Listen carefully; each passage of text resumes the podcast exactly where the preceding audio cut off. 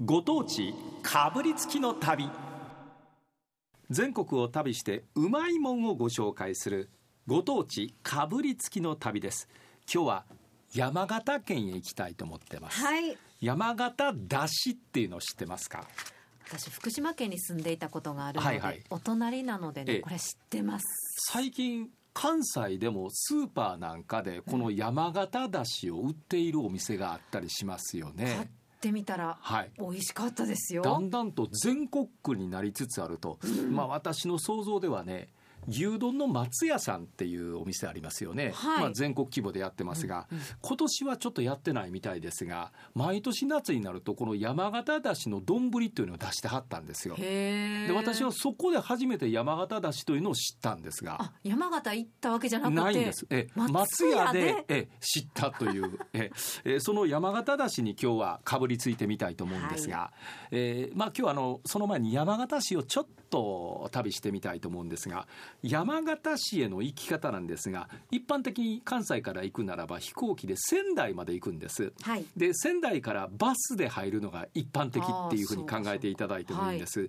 仙台と山形というのは大体ねバスで30分に1本下手すると、えーラッシュ時は10分に1本ぐらいの割合で、えうんあるということなんですよね。通勤してる方とかもいらっしゃいますえもんでね JR 仙山線という列車がありまして。はい。えー JR 仙山線というね、えー列車が仙台から山形まで、えーはい。仙台の線に山形の山と書いて仙山線っていうんですが、えー列車があります、えーその山形駅から仙仙台仙台方向に向かって5つ目の駅に山寺という駅があるんです。山で山寺、ええ。これね今の季節にぴったりのお寺なんですけれども、うん。山寺というのがまあ通称名でして立つ石の寺と書きまして立石寺というのがまあ本当の名前なんです。立石寺。でこれがね860年に開かれました天台宗のお山なんですけれども、うんうん。えーまあ、今の時期にぴったりってなんで、えーぴったりなのかなんで有名なのかと言いますと、あの松尾芭蕉が奥の細道で静かさや岩にしみ入る蝉の声っていう有名な句があります。はいえーこの静かさや岩にしみ入る蝉の声、えーこれを読んだこの句を読んだお寺がこの山寺なんです。だから有名なお寺なんですけれども、えーこの山寺、えー参拝は、えー下のお登山口のところから1015段の階段を上って上まで上がる。すごいえ往復でね1時間超えますね。これなんかエスカレーターとか。ないです。そんなんないですよね。ないです。ええーこそうずーっと登って私は一回往復しました。山寺山寺。はい、一番上まで行って、えーちょうどね上がり口のところに、えーんなんてちょっと茶屋みたいなのがありまして、そこで玉こんにゃくというのが売ってありましてね知ってます？あの最近それもスーパーで売ってるようになりましたよね。まあ言うたらみたらし団子みたいなのがあの丸いのがあって、ええ。こんにゃくででだしにつけて味付けてあるんですが、うん。このねだしの一つの特徴としてそのだしの中にスルメを入れてあるんですそれは知らなかった、はい、でスルメがあるからこそより美味しい味がそのこんにゃくに染み込むというもんで。あれ醤油にみたいに見えますけど、はい。スルスルメも入ってるんですえそれがポイントなんですよ。玉こんにゃくの山形の玉こんにゃくのポイントはそこなんですが。えまあそれを食べてちょっと力づけてから1000段以上の階段を上がっていただけたらなと思います。まあでも上がりながらね点在する可憐な花だとかなんかあの濃い苔があったりとかね、まあそんなのを見ながらゆっくり上がられたらなと思うんですが一番上に上がりますと、えーちょうどね断崖にこう突き出すように建てられているお堂があって、はい。このお堂270度の濃い緑の山々を見ることができる、私が行った時はちょうど紅葉の時でね、まあ、見事な紅葉が山々の紅葉が270度の視界ですごえい。見ることができました。いいでしょう綺ね麗かった。覚えてますね。えまあ今の時期だったら岩にしみ入る蝉の声多分セミが鳴いてるんじゃないかなと思うんですがさあうね。山形を旅したところで山寺を旅したところで参りましょう。こちらでございます。山形だしです、はい。山形だしってひょっとしたら関西の方は知らんという方もいらっしゃると思います。だしっていうとやっぱこうお汁かなと、はいじゃないんですよね。なんか野菜を細かく切ってあってそれを味付けしてあるというものなんです、あのスーパーってお漬物コーナーに関西置いてあるそういうことですね。でねでそれをご飯の上だとかうんかけて食べるということですが、うん。この山形だしについてちょっとね地元ではどんな風に作ってどんな風に食べてるのかということで、はい。えあの地元の方と今電話がつながってます。山形の。え、はい。えーその方にお話を聞いていきたいと思いますが工藤彩乃さん私木曜日の夜はい。9時から一緒に番組やっております、ええー工藤彩乃さんは山形出身ということでますよ。え地元山形のあのうん工藤さんと電話がつながってますので、はい。うん。ええー工藤さんにこの山形だしについて聞いていきたいと思っております、おなじみすぎて。工藤さんこんにちは。どうも皆様こんにちは。工藤彩乃です。よろしくお願いいたします山形といえばはあですよね えーでこの山形だしですが、工藤さん、家でもやっぱり皆さんこの山形だしというのは食べるんですか？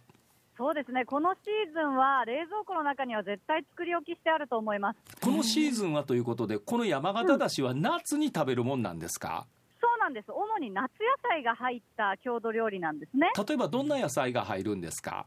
はい。ナス。うん。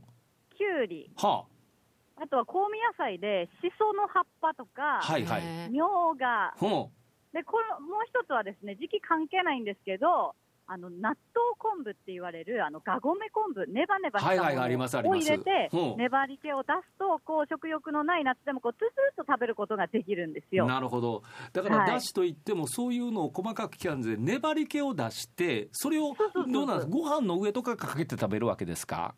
そうなんです。ご飯の上とかそうめんの上豆腐の上とすはあ。ごくあの万能な調味料みたいな感じですね。これは各ご家庭でそれぞれやっぱり作られてるもんなんですね、作られてるしあの野菜入る野菜も全然違うと思います。ちなみに工藤家ではどういうような山形だしなんですか、工藤家は、えー、とナスきゅううん。りみょうがうん。しその葉、うん。あとはあれだなオクラとかが入ってきますね。美味しいしかし夏場の勢力作るにうん。作るにはもうもってこいのうん。ものですよね、ほんであっさりしてるしスッとこう入ってきそうなそんな感じですよね、そうなんですよ。うん、これを冷やして食べるわけですねですね。やっぱあのナスとかは色が悪くなってきてしまうので冷蔵庫さえ入れてても色は悪くなってしまうんですけど、ええ。長持ちします、結構。なるほど。えへー。うん今ね関西でも最近スーパーで売り始めてましてねラジオ大阪のすぐ隣にあるスーパーで売ってたんで買ってきたんですよ。で、はいはいはい。今スタジオにそれを豆腐の上にかけてちょっと食べてみたいと思いますんで。あ、えぜひぜひ、はいいただきますね。山形だしです。いただきます。どうぞ。うん。うん。実に爽やか。あシャキシャキした音が聞こえる。りがね。あーでもこの、うん。なんて言うんでしょう。この昆布とうん。なんだろう味がやっぱ絡まっていい味つい。てますねこれ。何味ですか、それは。だし、あの醤油醤油味ですか？系統ですね。醤油系統の味ですね。あうん。うちの家だと、うん。あの山佐の昆布つゆを入れたり、うんあの味の素入れたりとかするんですけど、なるほど。うん。うん、その辺も各家庭で違ってくるということで。そうですね。もっとさっぱりしたい方はポン酢とか入れてもいいと思います。ある意味山形の人にとってみればこの山形だしがお袋の味だったりするかもわかりませんよね。うん。あ、そうですうんね。これお母ちゃんの味や言うてまあふるさと帰ったらまず山形だし夏は食べてみたいななんて思ったりはします？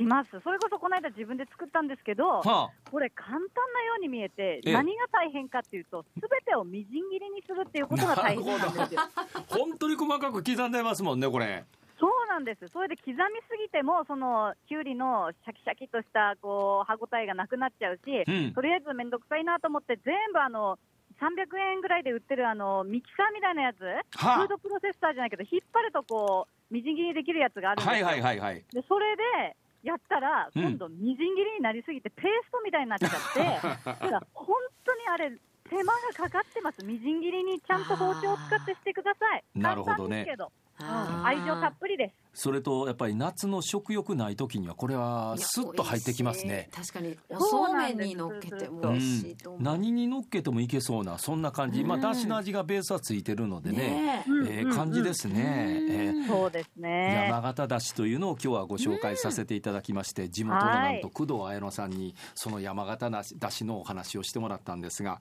工藤さんね、はい。この後ね1時に間もなく1時なんですが今日はいゲストがですね葉山瑞希さんなんですよ。ようやくみーちゃんと原田さんが喋るの。そう。今まで何度もラジオ大阪のあの廊下ではあってしてるんですが初めて今日これからインタビューさせてもらうんですよ。え、生電話生生生。生でスタジオに、ええ。スタジオに来てくれるんですよ。あ、いいな、いい、いいなって言っちゃった、なんか。ええ。あの工藤さん。はい。葉山さんに何かあの送っておきたいメッセージがあったら一言お願いします。えー、元気だがですかね。そんなんなんかあの葉山さんに聞いてみたいこととかなんかこれをちょっと言っときたいなというのはありますか？